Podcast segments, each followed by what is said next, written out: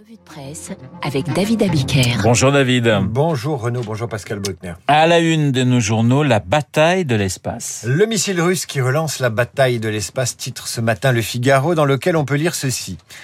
À ceux qui voyaient la bataille de l'espace comme une hypothèse de science-fiction, cet épisode montre que l'espace est devenu un enjeu stratégique majeur. 4000 satellites sont en orbite autour de la Terre, donc euh, chacun affiche sa capacité à rendre aveugle l'adversaire. À quoi joue Poutine se demande le Parisien. Poutine, c'est le Dark Vador du jour, et bien sûr, il vient rappeler aux États-Unis qu'il a une capacité de nuisance, non seulement sur le dossier du gaz, non seulement sur le dossier des migrants en Biélorussie, mais aussi dans l'espace, au moment où les space et les Amazones vont lancer des dizaines de milliers de satellites commerciaux, rappelle le Figaro.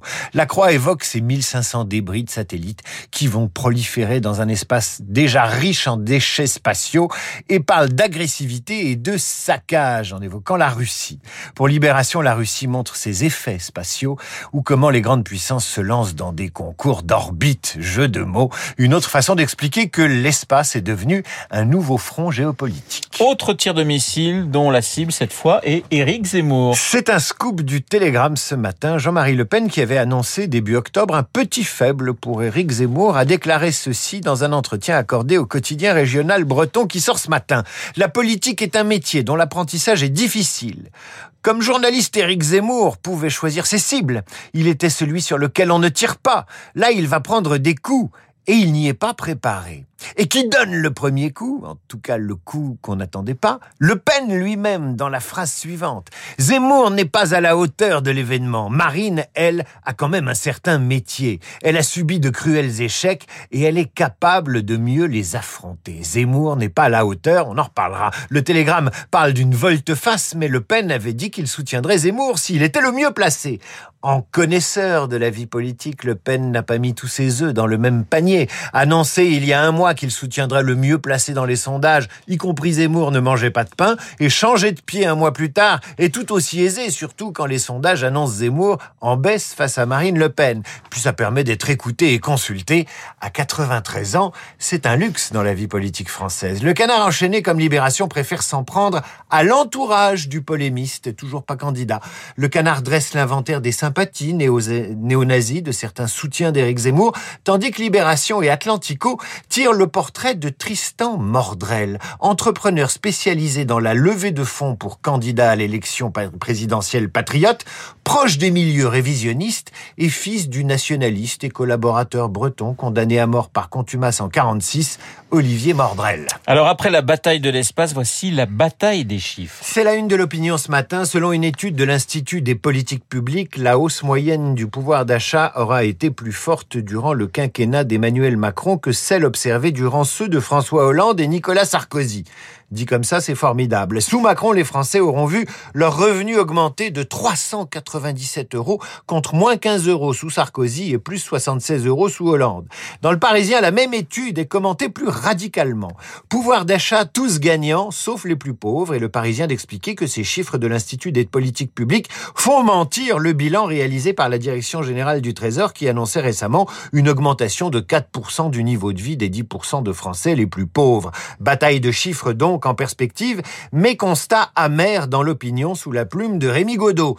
Trop contents de trouver une justification à leur clientélisme, nos politiques se complaisent à prétendre sauver la patrie en distribuant plus. Or, c'est tout le contraire. Cette obsession nationale de la distribution ou de la redistribution est devenue la préoccupation numéro un de la campagne et finit par interdire tout redressement. La chasse fait également la une du Monde ce matin. Quatre pages commentées illustrées dans le Monde sur ces chasseurs en jeu de la présidentielle et sur la montée progressive d'un clivage dans la société française. Vous y apprendrez plein de choses, que la France est le second pays européen de la chasse après le Portugal, que c'est chez nous qu'on chasse le plus d'espèces d'oiseaux comparé à nos voisins européens, qu'on y chasse 20 espèces d'oiseaux protégés par ailleurs.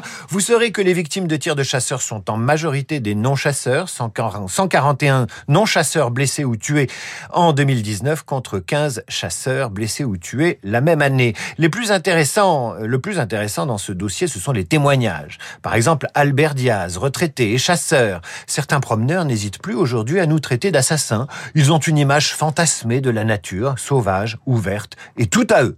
Autre son de cloche chez François, petit-fils de chasseur, mais conseiller municipal écolo.